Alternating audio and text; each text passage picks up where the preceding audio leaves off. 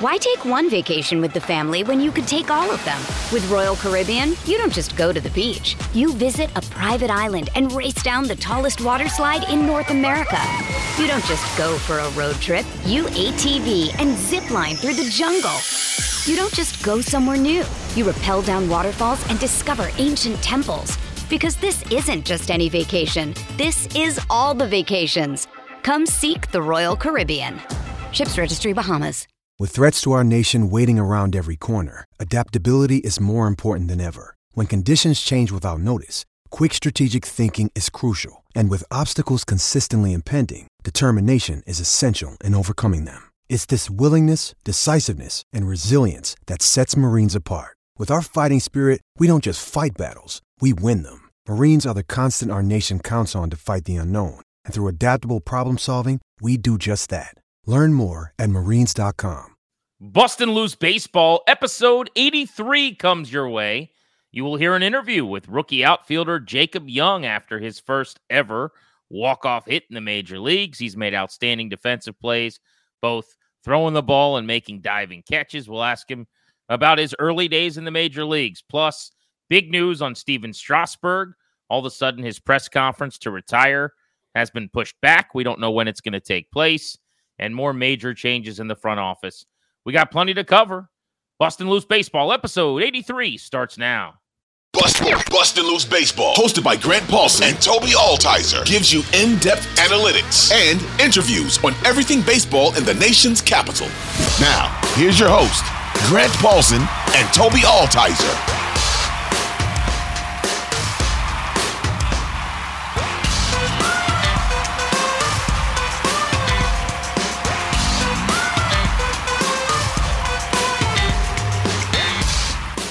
This is Bustin' Loose Baseball, episode 83. Tobi Altizer, Grant Paulsen.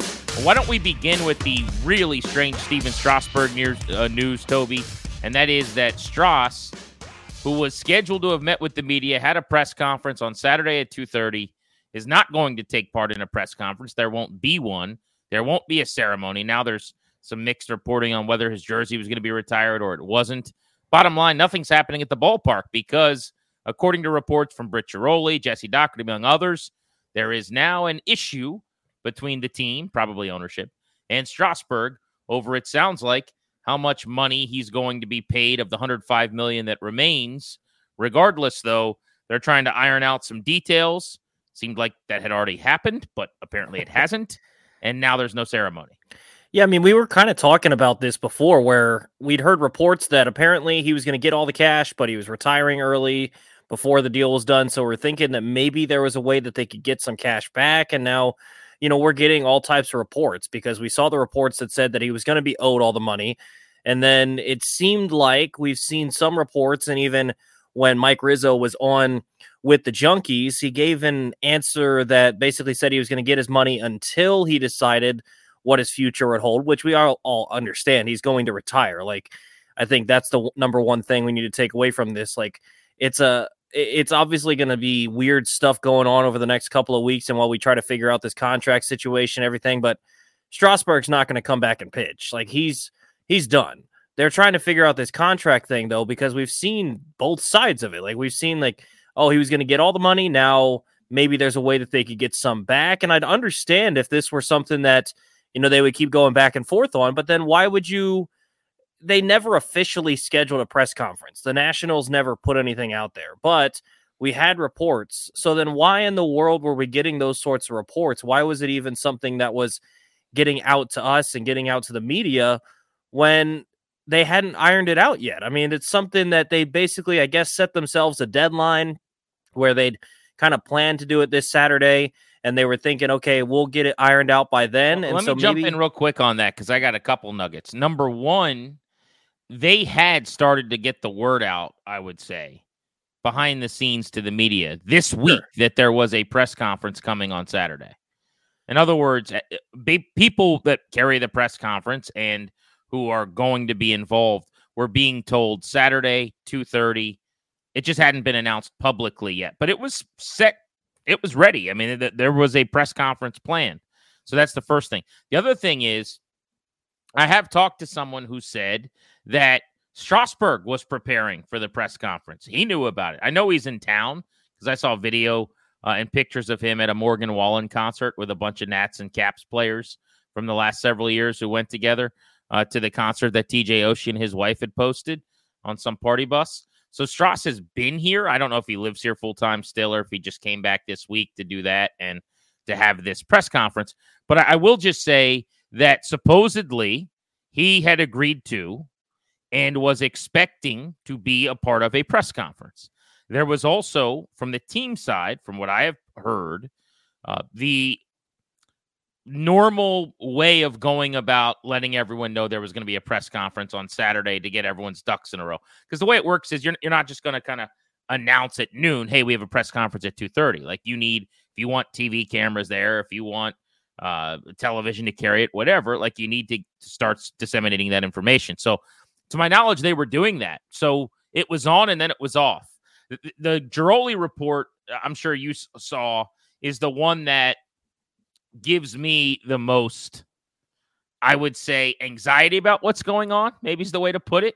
Um, I, I, can say that I've corroborated and can confirm, at least on the Strasburg side of this conversation, that the way that I think Stras feels, and I haven't talked directly to him, is that the team came to him and said, We're going to pay you the remaining $105 million that we owe you after this season why don't you retire?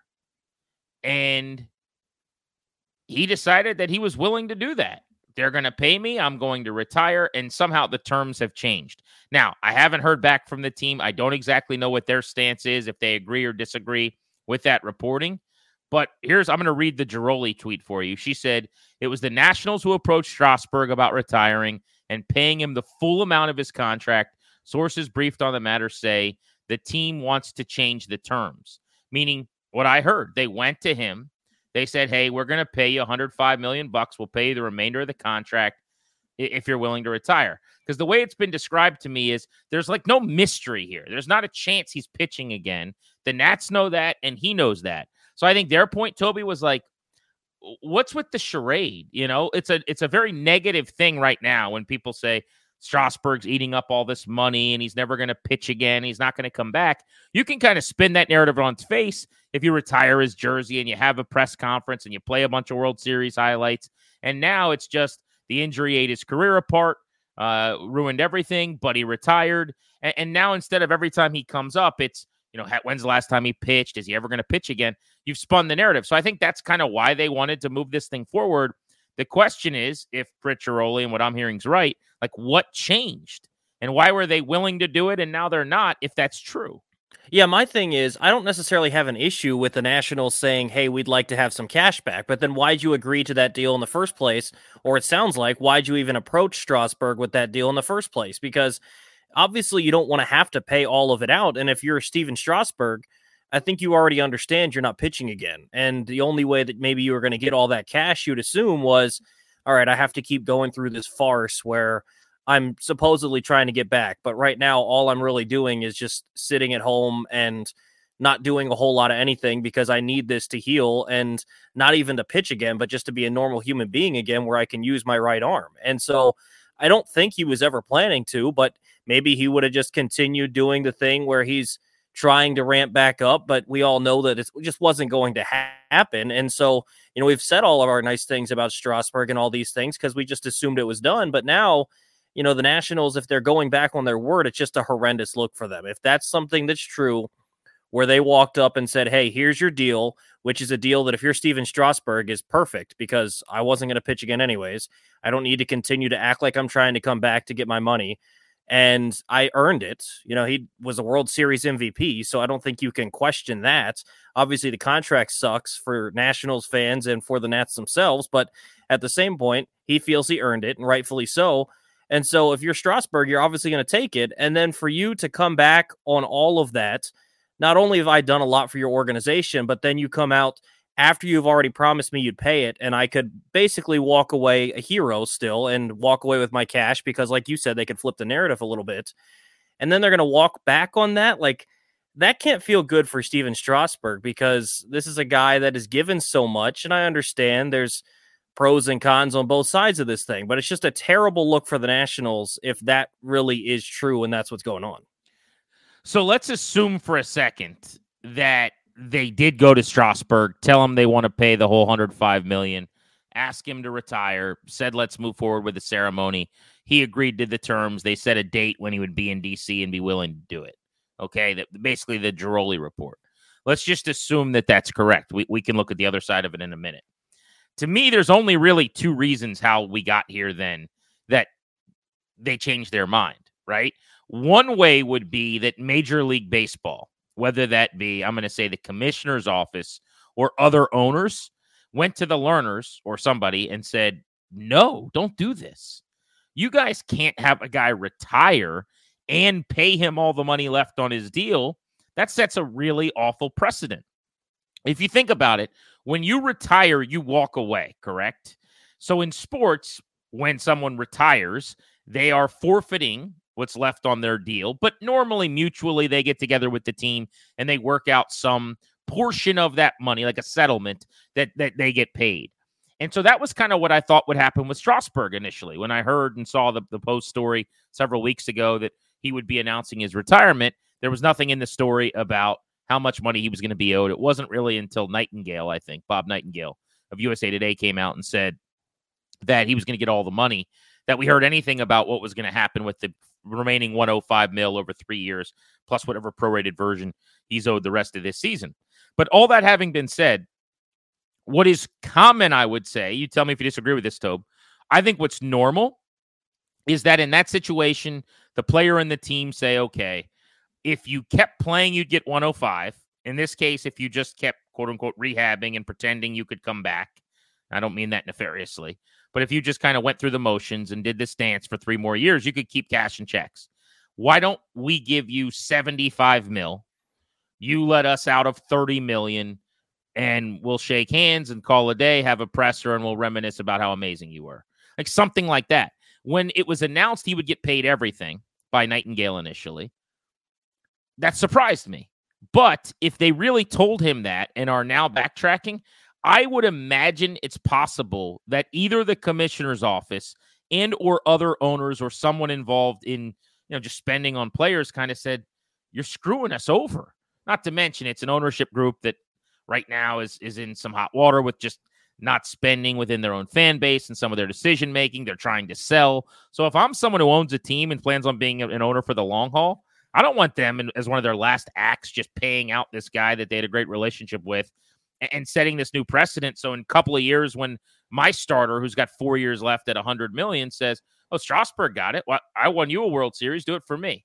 So that is one possibility. Um, so think about that for a second. The other would be, and I think it's one of these two things. They just decided along the way somewhere. Actually, we're pinching pennies everywhere. We're blowing out scouts. We're downsizing front office staff we're haggling with Mike Rizzo over his contract. These are all things I'm speculating, but reading between the leaves on, right? But we're doing all these things. We're counting cups and we're, we're choosing the cheaper uh, napkins, right? And yet we're just going to hand this guy 105 million. Wait a second. Let's get some of this money back. We don't have to give him all 105. And they just kind of had a, a change of heart. To me, that's not as realistic as the first one. But I I've been racking my brain all day. Those are the two things I've come up with. If this story's true, and at some point several weeks ago they told him they'd pay him, and now they're not willing to. Yeah, it's interesting because I think it might be a combination of both. Honestly, I think that both of those are really good because, like you said, it, you don't want to set a precedent where some dude signs a huge contract, which baseball contracts get outrageously big. And so think of a guy like you know, a Bryce Harper or a Manny Machado or, you know, one of these pitchers like a Strasburg that gets a lot of money and they're getting 30 million a year and they've got three years left. And they're like, well, you know, I'm at the end of it. I'm, you know, I'm 40 years old or something around there. It's time to call it quits. Are they just expected to get the 90 million? And it, it'd be interesting to consider, even if it's not something that has to deal with an injury. Like, obviously, with Strasburg, he would love to still be out on the mound, but he just physically cannot do it. What if someone gets a little bit older and they can still play? It's not like they can play every day in the outfield like they once did, but they can still play. Are they still owed their entire contract? So I think it's interesting because you would think that just the general way that you would think as common sense as humans is I'm going to retire. Like you said, I, you owe the 105. Maybe the Nationals come and say, hey, we'll pay you 60. And your agent comes back and say, hey, make it 80 and we're good. And they come back and say 70 and shake hands and it's done. You know, those simple negotiations that you do all the time. You would think it'd be something along those lines, obviously more complicated because of the numbers, but something along those lines. And then you think about it with the Nationals, like how they are pinching pennies you know, if it's something where they could save $30 million, and let's be honest, the Rizzo thing, if it's held up because of money, it's not $30 million worth. It's a couple million here or there every year. Like, it's not something that's huge like that. And so, if they're pinching pennies like that and they're moving on, and, you know, from the reports we were talking about where scouts are getting fired, we obviously talked about DiPuglia and hearing your conversation with Britt Ghiroli is it something where they're just completely moving on from these guys? Because your first assumption is okay, they're moving on from these guys and they're going to bring people in to replace it to try over and see if the you know new people can do a better job. But from the sound of it, there's a possibility that they're getting rid of these people and not re- replacing them. And if that's the case, then I think your second point there does make a little bit of sense because even saving maybe even just 15 or 20 million with it that could pay for Mike Rizzo. That could pay for some of these things, and it can help out the Lerners when they're looking at every single penny that they're making and like, man, like we need to either sell this thing really quickly or because we're not doing so well. So it's it's a very interesting thing because so much of this stuff is just odd. It was such a nice season for this Nationals team, and now we're kind of mired in something that we've dealt with with another team in town for so long. Yeah, it's it's super frustrating, and this week has been uh, somewhere between infuriating and a disaster at a front yeah. office level. I would say we'll get into some of the other details. You mentioned the Ghiroli interview. Let's actually, it's very short. It's from our uh, like our Beltway Blitz segments, a little four and five minute interviews, basically that we do every day on the show on Grant and Danny in DC. We'll put that at the uh, end of this podcast. Um, so you'll hear from Jacob Young, the outstanding young, speedy outfielder who I have a man crush on and just love so much. Uh, and then you'll hear from Britt Ghiroli uh, and some of the things that Tobi just referenced. But yeah, it's been somewhere between like really infuriating to just a complete disaster this week uh, at the front office level. We'll get to some of the other reasons why. But the other side of this, I'm trying to present maybe the team friendly version after what I just said was, I think, Strasburg's side, but the side I believe for the record. Like it's hard for me to take the side of the Lerners at this point while they're uh, not giving Rizzo an extension. It doesn't appear while Johnny DiPuglia is resigning, while scouts are being fired, while they're cutting back spending pretty massively from what we can see now. Supposedly, Strasburg's camp is saying, uh, "You told us one thing and you're doing another." I'm going to probably assume that there's some smoke to that fire with everything going on, but the other side could be, and I think whereas Ghiroli clearly is reporting and getting intel from the you know the Stras side, maybe Jesse Dougherty's report today from the Post that provided some important clarity is a little more Nationals friendly, may have come from their side of things. He said, This has been brewing since the start of the week. The Nationals in Strasburg are still hammering out details of his retirement terms, so an official announcement will come at a later date. Strasburg's plans have not changed. Translation Strasburg is still retiring. The big difference there in terms of diction and just the words he's choosing to use, Britt said the Nats okey doked him. They told him one thing and now they're doing another. They've changed course. Whereas Jesse is making it sound like the team and the player are still hammering out details as if this has been this ongoing process. They thought maybe they'd have it done by now, but they don't. They haven't quite agreed on the number and that this has been, you know, this extensive conversation. The only thing I would say to that is I've been around the Scott Boras crew for a long, long time. I mm. have a hard time believing weeks ago because that date of September 9th, like we've been hearing about that since when that first post story came out that he would be at the ballpark then and that's when he would would announce it or whatever. Why would they have a, agreed to that if they hadn't yet agreed to how much money he was getting? You, you get what I'm asking? And maybe it's rhetorical, but my my question, I guess, said clearly and better is Boras deals with billions of dollars worth of baseball money. Like this ain't his first rodeo. I don't think that he is just going to go, oh, yeah, we'll figure it out. We'll hammer out the details. It's only $105 million. No big deal. Uh, let's have the press conference on September 9th. And in the meantime, you know, we'll iron it all out. I just don't think that's how he works. I think that they get deals done and and they they put pen to paper and the ink dries and then they they do the presser. Like you're not having a Dylan Crews press conference before the guy signs. So I don't know. I mean, it, it is possible, I suppose, that maybe this isn't as nefarious as it seems from the ownership side of things or, or the net side of things.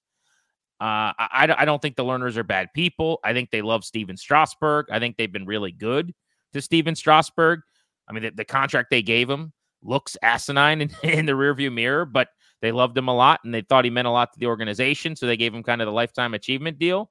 So you'd like to think that this was maybe a misunderstanding more than them saying one thing and doing another.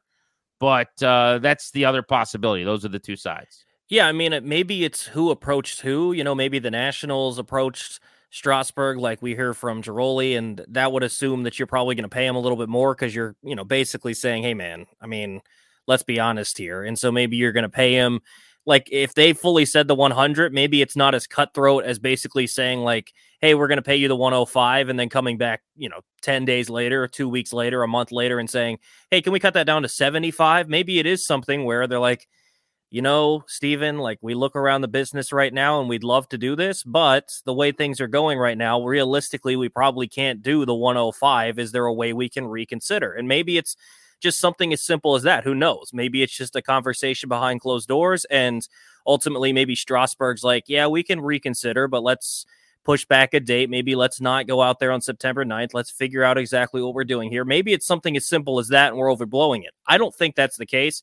I think that there's maybe some more going on here, but maybe from the team side, Strasburg approaches the team and says all this stuff and says that he's probably going to be done. And maybe there was a understanding, but not a full understanding of how much he was going to get. I mean, it's just so confusing, Grant, because it seems like, like what you said, you don't set a date for September 9th for a press conference for all of us to know. And like you said, people were starting to know. Maybe it hadn't been put out publicly, but Right. You know, we we understood what was going to happen. I was supposed to be working on Saturday running the board, and we understood that on 1067 The Fan, we were going to take Stephen Strasburg's press conference live. Like we knew the details of it, even if it hadn't gotten out on Nationals Twitter or something like that. So it was something that was going around. Why would that be something that was agreed to if the contract terms weren't agreed to? Was there something that just happened in the last couple of days too? Like it just it's a really weird thing because I don't think like you said, I don't think Boras would set this timeline and agree to it basically as a deadline. Because sometimes, you know, maybe you'd set something like, hey, we got to figure it out by this point and then we'll be good to go. But we can go ahead and schedule this and that'll be kind of our deadline where we got to get this stuff done. I don't think they would do that in this situation because if nothing else, they don't even have to do something like this in the season. Like if they wanted to say Stras is done you know, at the end of October or something like that. Like it's something they could do at any point, even if they wanted to do it in spring training next year. Like I think we all understood where Stras is. So this isn't something that's shocking to any of us. It's maybe uh, frustrating and sad to see it all done like that, but we all understood Strasburg was done. So why did they put a deadline on themselves if they weren't clearly done? So it's it feels like there has to be some smoke with the fire that the Nationals promised something and now want to rescind a little bit. It's just the confusion is obvious, right? I mean, one way or the other, uh, they plan something that's not happening. Like, when's the last time that a retirement press conference that was scheduled isn't taking place?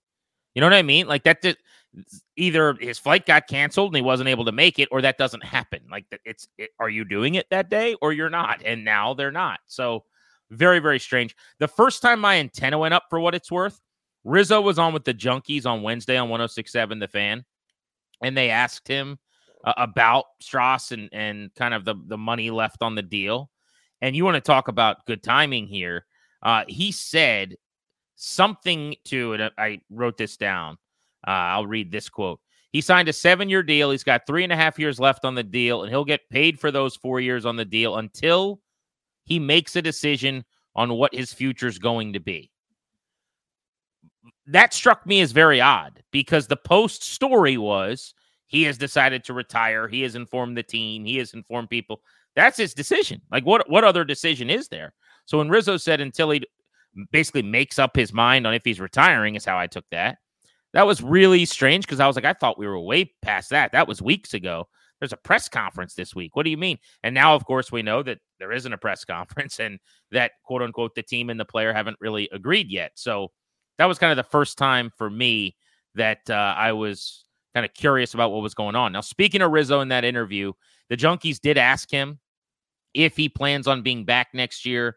He said he does. He said, uh, when asked if he wants to be back, oh, definitely. This has been my home for 17 years. I've been here since 2006 on and plan on being here for a long time beyond that. I was talking to somebody with the organization about Rizzo, and they said he's made it very clear to people that he wants to win another championship, that he thinks the rebuild over the last couple of years has gone well enough that you know they're on the precipice of really returning some of those results, and he wants to be here to try to make another run. So I, I don't doubt for a second that he would like to be here. I still think he will be here, but we have been doing shows for what a month since Davey got his extension almost, and Rizzo still doesn't have his. And now this is amid the turmoil of maybe his top right hand man and legitimately his closest friend, perhaps in the organization, in Johnny DiPuglia, resigning this week.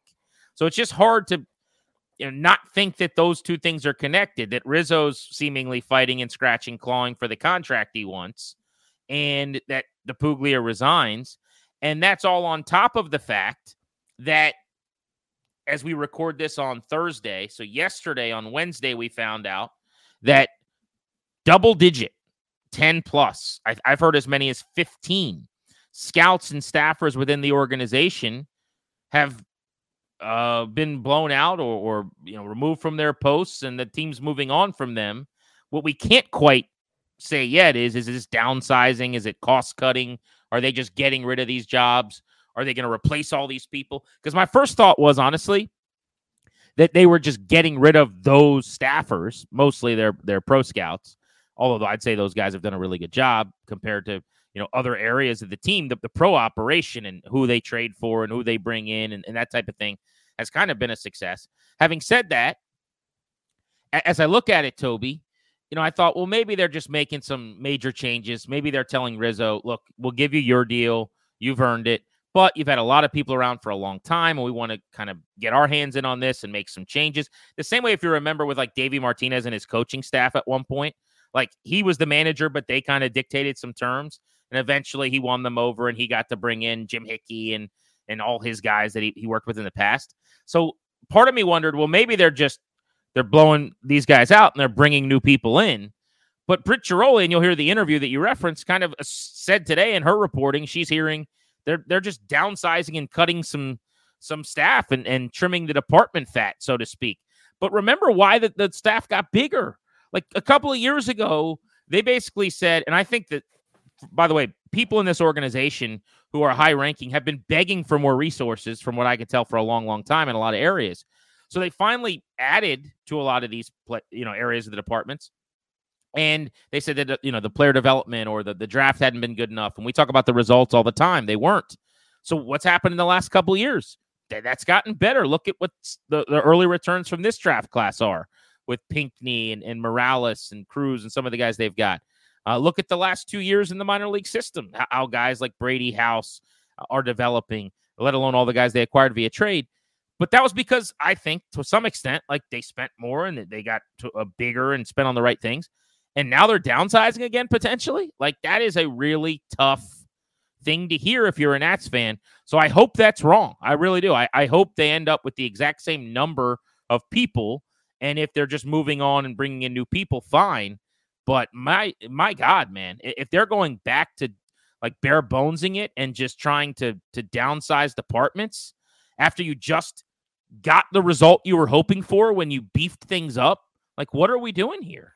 Yeah, it's concerning because to me, this is all speculation. What we've basically done this entire show because who knows? Strasburg maybe comes in and retires next year, and his numbers retired on who knows, June 8th of next year or something like that. I, I think that's happening, by the cool. way. If, maybe it's later in September. He will retire. They'll retire his Exactly. Jersey. I'm not worried about that. And so I think, you know, that's going to happen. Ultimately, we both agree that we think Mike Rizzo's back. You know, maybe down the road, they, instead of just completely eliminating positions on the scouting department, maybe they are going to hire those people back. Again, it's all speculation. But the reason it's concerning to me is this would have been acceptable with another team in town. And I think we know what other team we're talking about. And there was a sale going on. And if that would have happened under the previous regime and there's things going on and they're trying to figure things out with the new sale and maybe you you don't want to leave the new owner with various things or all types of stuff, right? The craziness that happens when you're going through a sale process. Like if that would have happened with the commanders is obviously who I'm referring to. If this kind of stuff was going on with the commanders, it would have been like, oh, there's ineptness of the previous ownership, or they've got new ownership coming in, so they don't want to do this and all these various things. The problem I have with all of this is we haven't heard any smoke of new ownership with the Nats in forever. Like this is something that eh, might not change. Like the, it's probably still going to be the Lerners team next year. It might be the Lerners team still in 2025. We don't know. We haven't heard any smoke on that. And so for this kind of stuff to be going on, it just doesn't make me feel good about the Nationals operation, which it hasn't always been great, but at least as of late, I mean, this has been a very positive year. Like when we've recorded podcasts, we've basically been praising this team all season long, despite the, some of the results on the field. We've been excited about the prospects. We've been excited about the front office. We've been excited about the managing.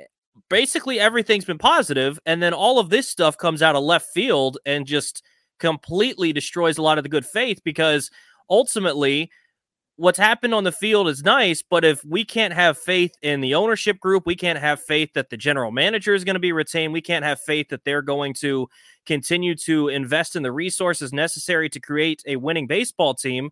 Well, then is this all for naught? Like this really sucks to be talking about this. right. Yeah, it's really well said. That, is, that I mean, that was that was strong. Yes, everything you said, I'll I'll co-sign. It's just to me a stern reminder of how I felt this offseason when it was obvious that there was no money being spent. And you're going out and you're throwing five million at Candelario. Worked out beautifully. And you know, your big acquisition was a two-year deal for Trevor Williams or whatever. And you had this bad team on paper, and you told your front office, make it better if you can. Don't worry about it though, as long as you don't spend any money. And it, was just so deflating as a fan. And you're going, man, they didn't get this thing sold because of the MASN dispute. I don't know when they will. It seemed at that time, and still does this week, certainly, like ownership doesn't have a whole lot of interest in doing this the right way. I think Mark Lerner probably does because I go back to seeing him in that video on draft night with Mike Rizzo knee to knee when he handed him the phone to talk to Dylan Crews and Rizzo talking about driving down to Fredericksburg to see Crews's debut. Like Mark Lerner is a big time fan, and he wouldn't be, uh, you know, that that invested and around and and and and uh, present if he didn't care and want to do this. So I, I, don't know if he's the only one in terms of the whole family or, or how this all works, but uh, this week has been a reminder that at the very highest level, this is still not good, and uh, that probably matters more than a lot of things. So that has been, to your point, a real uh, dose of of some cold water here which is unfortunate. Uh, real quick on the baseball front before we get to our Jacob Young interview, and then we'll let you hear from Britt Ghiroli. Uh, one eye opening answer. Did you hear Rizzo and Luis Garcia this week? I did, yes. This was a thing. So uh, Rizzo was asked about Luis Garcia in his interview with the Junkies on the Fan, and I've got this quote here uh, about sending him down. And by the way, Garcia is being promoted and coming back up to start this weekend series. I believe he'll be in the big leagues come Friday, so we'll see him for the rest of the year hopefully playing second base. But this is what Rizzo said why he got sent down. Quote, it was a preparation assignment. We wanted him to go down there and learn a routine, learn how to prepare for each and every game in the big leagues. He went down there and has really tightened up his time in the weight room, batting cage, video room. He's really gotten himself in great shape. He's lost several pounds, which was one of the things we wanted him to work on when we got him down there. We'll see him soon in the big leagues playing second base every day. Uh, now, that comment was made on Wednesday. Uh, as I said, he's according to the post being promoted today. Uh, he'll be in the major leagues on Friday, so he didn't he wasn't kidding about that. But translation, he was not working like he's supposed to behind the scenes, right? Remember when I said that there were a lot of things that they were unhappy with with Luis Garcia and his preparation and carrying things over and coaching, but he went into some detail saying he wasn't in the weight room like he needed to be in season. He was not going through the, the batting cage regiment that they wanted him to. He didn't study in the video room like he needed to. Uh, he was not in the shape that they were hoping he would be, and even uh, said that he needed to lose weight, which you never really hear talked about, and definitely not in season. So that is about as candid and uh, I don't know if I would I would say like uh, damaging, but it, it's as that. I mean, you want to talk about keeping it real, as, as the kids say, keeping it a buck. There, Rizzo basically said we need to get Luis Garcia kicking the ass. you know, yeah. that's what he was saying. So they sent him down. He hasn't hit a ton. It's not like he's raked or anything, but uh, the stuff that they needed him to fix, they care more about the process than the results. Perhaps all of those things are encouraging and looking up. So now we'll get another look at him. Still very young, right? He's only, I think he's 23. Uh, he's younger than Jacob Young, who we're about to have on the pod, who's 24. But uh, man, how about that answer? Yeah, I mean, if it were results thing, I mean, there are plenty of guys on this team that haven't played well for stretches that didn't get sent down or have things happen. So it was clearly something else going on. And it's concerning because you know this had to be a thing that they addressed with him multiple times. I'd assume in you know, Davey calls him into his office and says, Hey, you haven't been putting the work in. Maybe that's something he did in May. And then it was something that continued on and he talked about it in June. And, you know, we've talked about this with Garcia before, where at times it's, Hey, they give him some coaching, it sticks for a day or two. And then the next thing you know, it's back to the same old Luis Garcia. And so hopefully this is something that sticks because it maybe just needed to be reminded like, you're not given a roster spot on the big league ball club. You need to earn it every single day. That means you need to continue to work. You know, there's some guys that are talented enough to get by on it.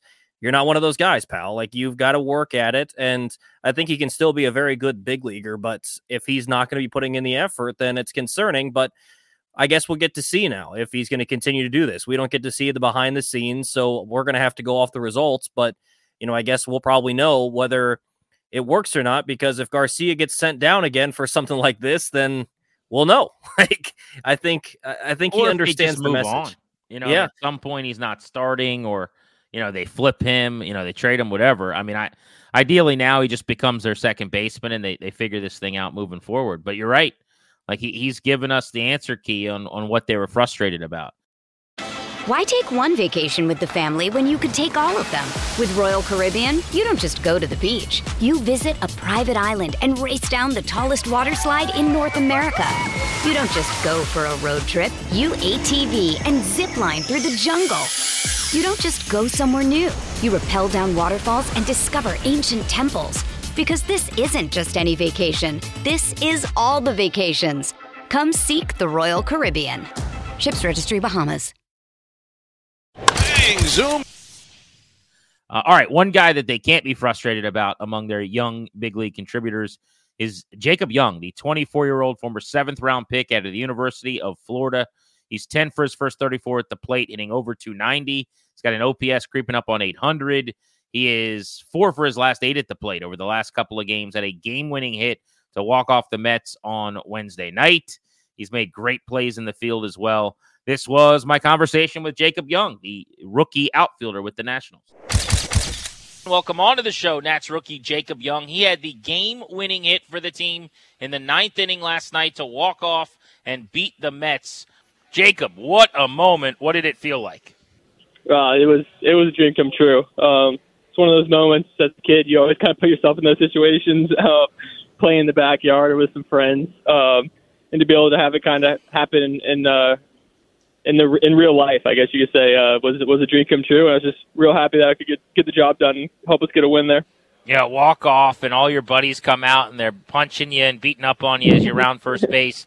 How do you try to stay within yourself there? I think you, you had a good swing and, and then a, a big swing thereafter, and I'm thinking, uh oh, he's trying to win this thing. And then you ended up having a really, really good, uh, I think, rest of the at bat. But what's your mindset as you're up there trying to be a hero, but not trying to do too much?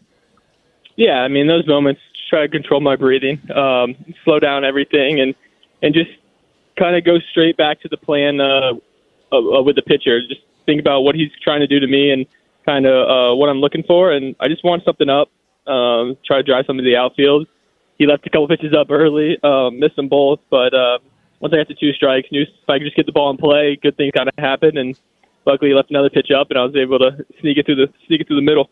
Second straight multi hit game for Jacob Young, who's four for his last eight with a couple of runs scored, has driven in a run in three straight games for the Nationals, and he's 10 for his first 34 at the plate as he's getting his first chance in the show. A 294 average and an OPS of almost 800 for the 24 year old. For people that don't know, this has been a pretty amazing season for you. It started at A plus ball. You spent all of last year in Low A Fredericksburg. So you're in Wilmington, then you get the bump to Harrisburg.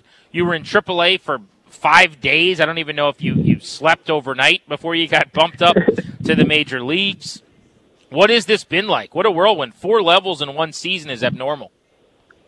Yeah, no, it's been it's been a wild year. Um, being spending the whole year in Fredericksburg last year, kind of getting to know what pro pro baseball's all about.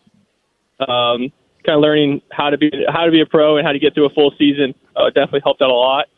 And then this year, my goal was goal was just to play well and, and try to try to show that I can I can hit in professional baseball and I I belong uh, belong and I can play multiple positions, play a little infield, just kind of whatever they need. And um, I got off to a really hot start and it kind of carried through. And I, I'm just grateful that they gave me the opportunity to to show that what I can do all throughout, and then eventually up to the up to the big leagues. Last year in Fredericksburg, Jacob Young scored 118 runs. So Aaron Judge, who had 60 home runs, had more runs scored.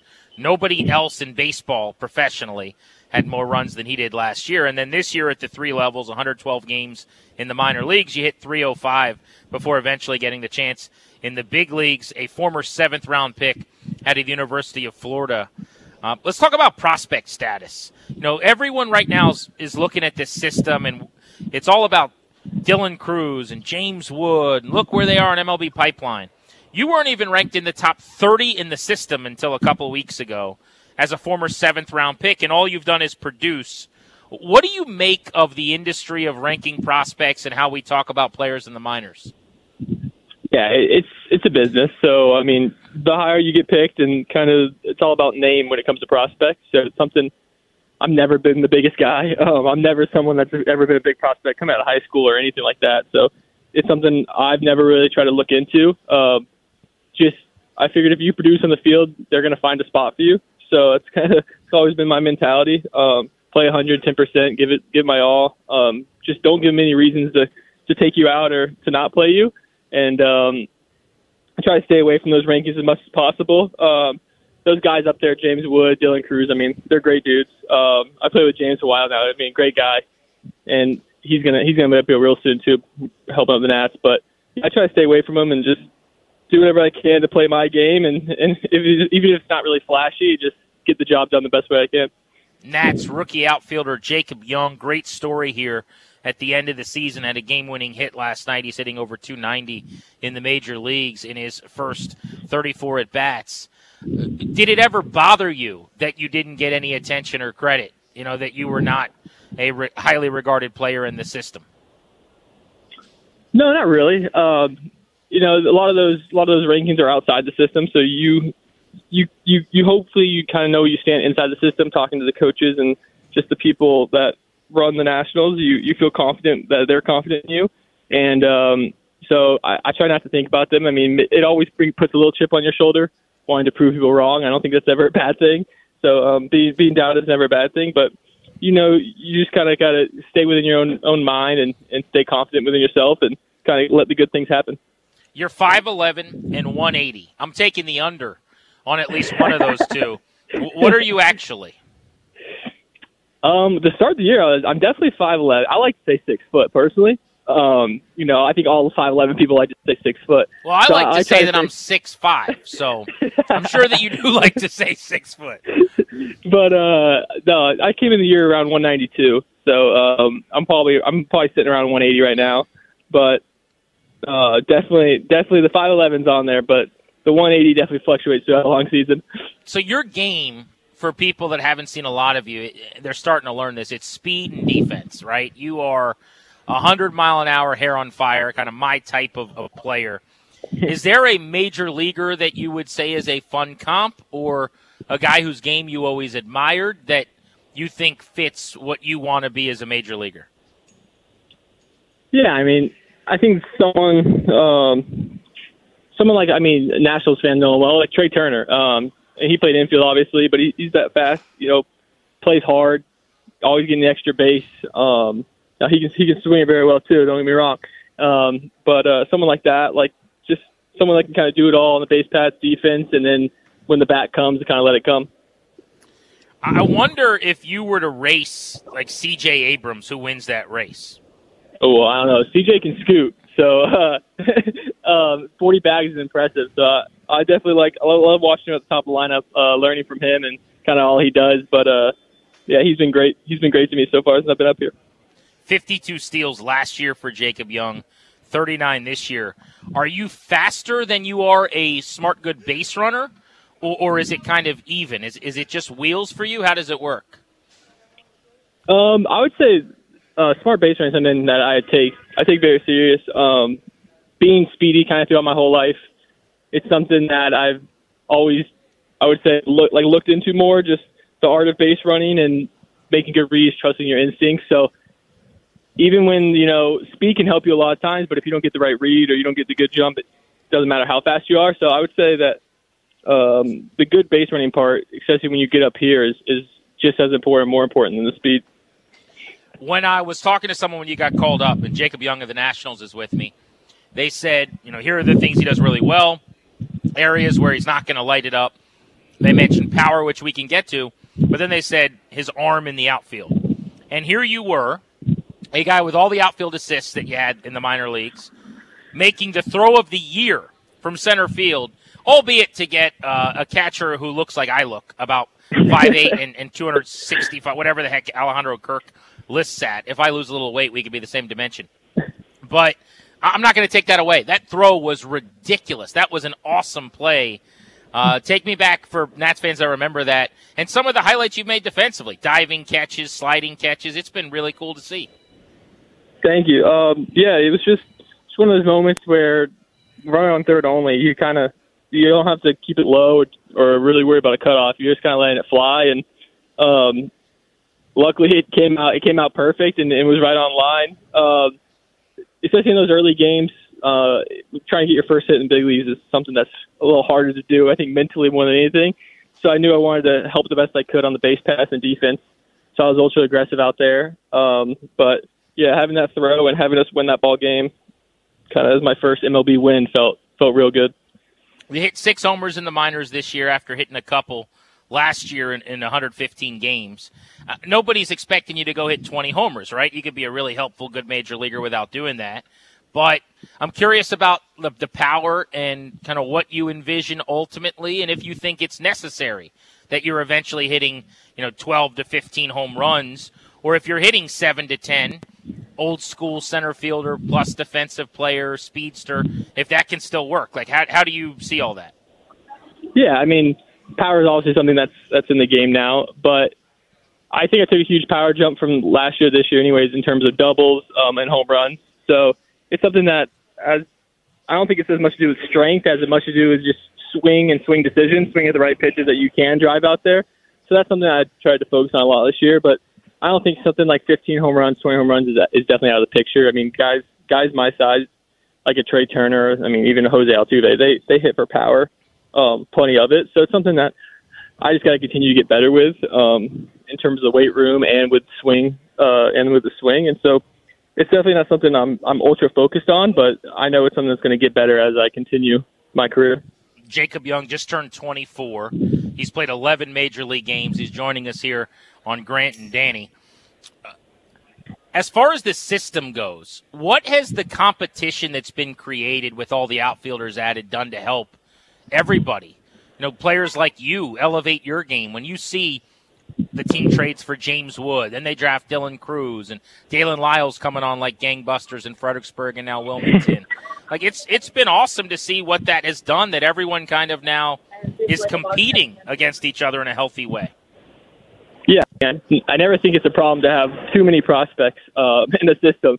So all those guys, uh, I haven't met Dylan yet, but all the other guys I've played with now, either during spring training or for a lot of times in affiliate, and they're all great dudes. Um, we're all for each other. We know that the better we play, the better it is for each one of us, kind of pushing each other and, and just helping the nationals along the way.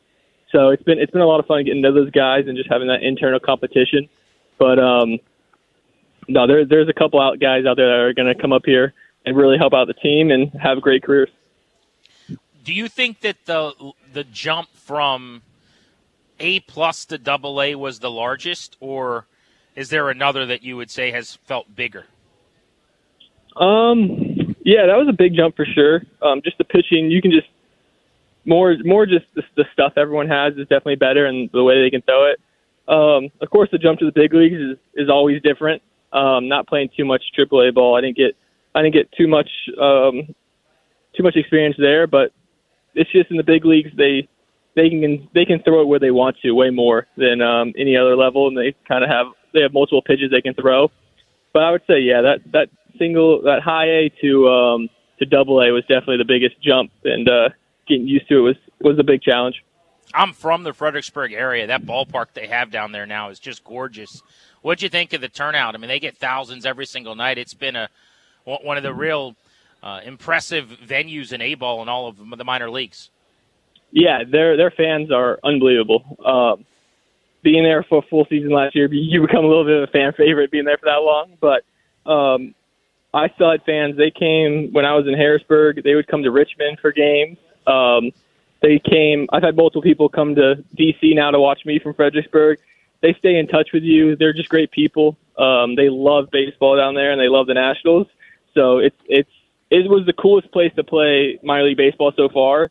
I know we had multiple sellouts, um, playoff game there. It was it's an awesome place, and they they're one of the best fan bases in all of minor league baseball for sure. You hit over 300 at Wilmington, so maybe you're the wrong person to ask. But the book on that A plus level in the system is that's a really tough ballpark to hit at. They used to, I know for a home run derby, they like hit from the outfield toward home plate because the ball doesn't travel. Is it as bad as we think it is in terms of offense there? It's it's definitely a challenge. I mean, there there's they have long grass. Um, it's it's kind of a dead ballpark. The ball doesn't fly. That's for sure. Um, and you go to you definitely go to some places too that aren't the most hitter friendly parks. But I think it's also has to do with the pitching. You have a lot of guys that throw uh, really hard down there, and they're trying they're they're just learning where it's going. So you, it's a challenge to really to get your pitch and to be able to um, have the right pitches to drive but it's definitely it's definitely one of the challenging, more challenging ballparks to drive the ball um, out of the park and, and into the into the outfield. Jacob Young of the Nats, the rookie outfielder, is from the University of Florida. He's a Gator. Have you watched Untold Swamp Kings on Netflix yet? I have. I, I made sure to binge watch that the first night it came out. What'd you think? I thought it was really good. I personally wanted a little more, a little more juice. A little, I want some more storylines. Um, you know, you want to see all the bad things that kind of happen, and and um, I thought it was, I thought it was, it was cool to see kind of relive that um, national championships and all those good times as we're kind of struggling right now. But I kind of, I wanted some more dirt. I don't know. I wanted to see all the juicy stuff that that went that went on. Kind of struggling is a way to put it, isn't it? Oh, I mean, that's a nice way to put it. What's going on? We got to get the Gators back to, to being a, a, top 15 team in the country, man. I know. I was hoping with this NIL thing, we, I mean, it seems like all these good teams, you, you pay you pay a few guys, you can start turning it around. But I think Billy Napier is going to be really good. I just he's he's still waiting for that that quarterback, which is always tough. So I think next year when he gets his guy, I'm hoping that kind of turns the corner and we we start getting back to the Gator way. All right, so we always end our conversations with Nats players, getting to know them a little bit off the field. So we'll go rapid fire with some questions for you here. Uh, your number one hobby away from the diamond is what? Golf.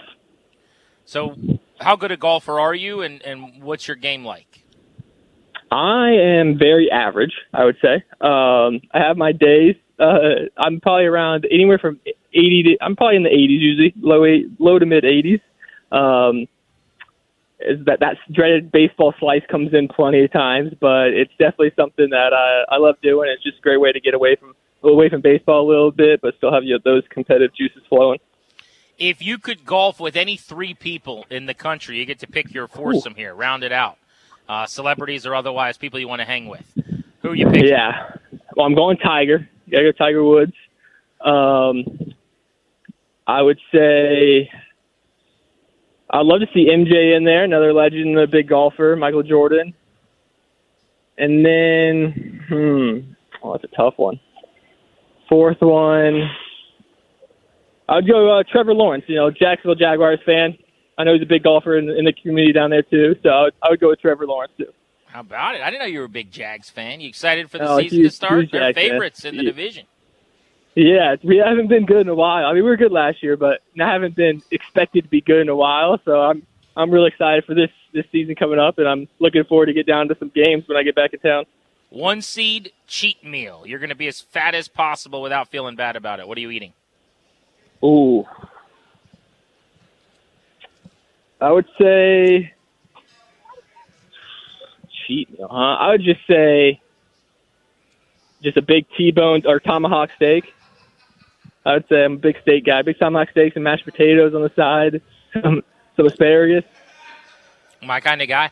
I like that. Well, Jacob, it has been great watching you these last couple weeks. I'm fired up that you're getting your shot in the show and you're making the most of it. Thanks so much for joining us here and, and stay hot the rest of the way. I appreciate you having me on. Thank you. Nats rookie outfielder Jacob Young, as you could probably tell, I've got a bit of a man crush. Long gone. And as Tobi referenced earlier in the pod, Britt Ghiroli was on Grant and Danny in DC, uh, the show I do with Danny Rouhier every day uh, on our Beltway Blitz, and we asked her uh, about some of the goings on in the front office. And to talk about the Nationals, our pal Britt Ghiroli of The Athletic covers baseball as well as the Nationals. Britt, I, I don't really know what to ask here other than something's going on. I don't know what it is. I can't quite explain it, but what we thought was about to happen, Mike Rizzo signing an extension, hasn't happened as yet. And now a bunch of his top lieutenants that he's been very loyal to aren't working for the organization anymore. What do we make of all of it?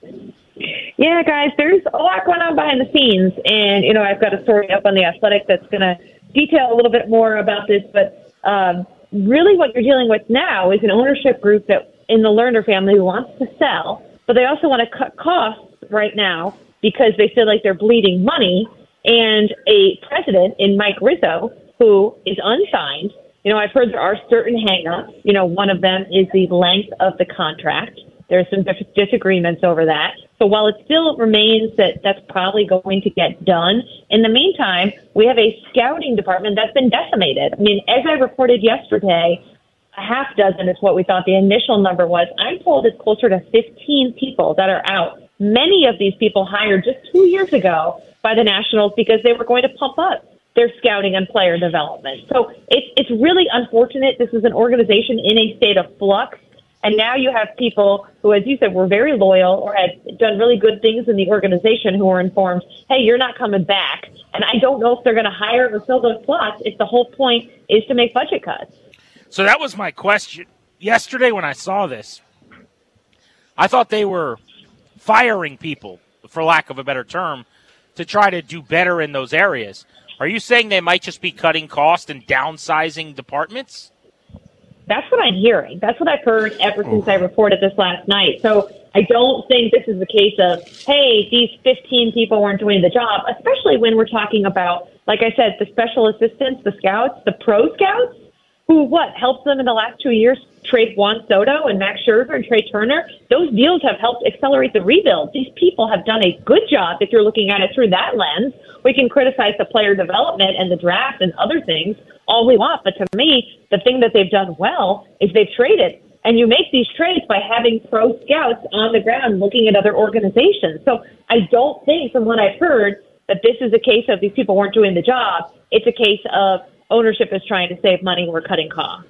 Yikes, that is never a good sign. Uh, so, let's go to the hangups in, in Mike Rizzo's deal. I mean, he expressed some confidence. I, I don't know what, what else he was going to say, but he was on with the Junks this morning or uh, a couple days ago um, uh, on our station saying that he wants to get the deal done. This is where he's been for 17 years, etc. So there still seems to be some goodwill there. But but what are some of the sticking points that you're hearing about? Yeah, uh, it is believed that he wants a deal that's a contract length similar to Davey Martinez, which is the two plus one, right? The option here. Um, I've heard that that's not necessarily been something that's been on the table, and I think you know Rizzo has pushed back on that and kind of wants to mirror that exact contract length. Um, I think there are changes in personnel that, as we saw, have kind of won out, you know, in some of these firings. I don't think Mike Rizzo, who's a scout at heart, enjoys getting rid of his top aides and people that he brought on just two years ago to say, hey, let's rebuild this, right? So there are some hangups involved, and this has taken a lot longer than people anticipated because, guys, originally ownership wanted to very quickly get a deal with Davey going. He was always going to be first, as I've written, and then Rizzo, and then announce them together in a press conference. Well, clearly they thought that Rizzo was going to get done quicker because there was no way that Davey was going to be done weeks ago and they were going to be able to keep it under wraps in time for Rizzo. So there has been a lot of dissension, a lot of disagreements about where this is going moving forward. And people have asked me, well, does this mean the Lerners are staying because they're so involved in this? And no, they're not. They want to keep these two men in place and pass it off to the next owner. And I think they're a little worried salary wise about having Mike Rizzo for a longer stay and passing that off to the next owner. I need them to worry less about that and worry more about selling. How do I, how do I make that happen? Who do we talk to, Britt? Guys, I think you you got to go straight to the top. I think I think you should just call Mark Lerner, get him on the hotline live, see what's going on. But stick aside, I mean, they need to sell them right? From what I've gathered over the, the last year or so, Mark is actually still really into it and wants to own the team, from what I can tell. Like he was sitting knee to knee with Rizzo on draft night.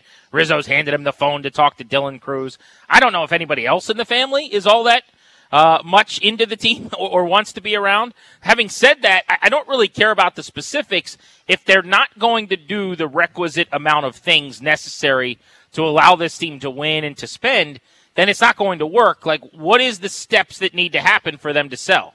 Well, I think first off, they need to get the price that they have deemed as appropriate. And second, probably most important of all, is that the MASN deal needs to continue to get resolved, right? We saw those four years get, get resolved. I think once that's kind of locked up, as has been widely reported, Ted Leonsis seems to be the guy. He's not going to buy a team when he owns a TV network and not have the team that he now owns be on that network. So if they can reach an agreement there, then I think this would move rather quickly. The Lerner family, from what I understand, is basically writing personal checks to keep this thing afloat. They are not bringing in a ton of revenue. There's a lot of people who are not doing a great job on that side of things, and this really just needs to change hands sooner rather than later. Yeah, again, I just it's it's troubling to hear all of that, and I, I, I guess I, I share the frustration. I'm sure of a lot of Nats fans and and Grant as well. Is there a way that the Lerners could turn this around themselves? In, in other words, if they don't get the price they want, we're stuck. They're stuck. We're stuck. We're all kind of stuck in this thing. Is there a re-engagement possibility where they don't just go cheap and bare bones with all the momentum that's been built here over the last handful of months? I think that would be the worst case scenario, right? I think the best case is that they, they do sell, and right. there's certainly a possibility they hang on to this team. They've hung on to this team much longer than they anticipated when the news first leaked out that they were going to try to sell. So, yeah, that's always on the table, but it's my understanding that, like I said, they are losing a lot of money, and, you know, they're smart people, they're wealthy people. How much longer are they going to stay? Hey, let's keep losing money here. I think at some point in time, even if they don't get the exact price they want, they may say, all right, we got to cut ties here. It's still smarter in the long run, even if we're not getting the exact sale price we wanted, than to keep it for another year and keep leaking money. Britt, thank you. Thanks, guys. All right, final thoughts. Bustin' Loose Baseball. Tobi, we are looking ahead now. The Los Angeles Dodgers are in town to take on the Nats. Yeah, excited to see Mookie Betts and Freddie Freeman in town. Hopefully, they don't give the Nationals too much trouble. But MacKenzie Gore back out on the mound after coming off the bereavement list. So hopefully, all's well with him and his family. Excited to see how he pitches. And, you know, again, it's just down the stretch here, seeing how these guys do. Don't let some of the off the field stuff take away from the excitement we have for watching MacKenzie Gore and CJ Abrams and all these guys because they're going to be the future of this franchise, whether it's with the Lerners as owners, someone new as owners, Rizzo is GM, whatever the case may be. Don't let it take away from the excitement of these young guys. To be determined on Betts' status, obviously, for the series. Uh, but good news, bad news, I guess. Good news is maybe the Nats don't have to deal with him. Bad news is he's in the running with Ronald Acuna for NL MVP with his teammate Freddie Freeman. Left the game tonight, fouled a ball off of his foot, and was seen on crutches uh, after the game. He's going to need MRIs, X rays to figure out exactly what's going on. So we don't have enough info to expound upon that right now on Bustin' Loose Baseball. Enjoy the weekend series. We'll be back at it early next week. For producer Darius and Tobi, I'm Grant saying so long Remember to spread the word and please tell your friends who are Nats fans to check us out. Two pods a week, every single week on Bustin' Loose Baseball. Until next time, enjoy your Nats experience.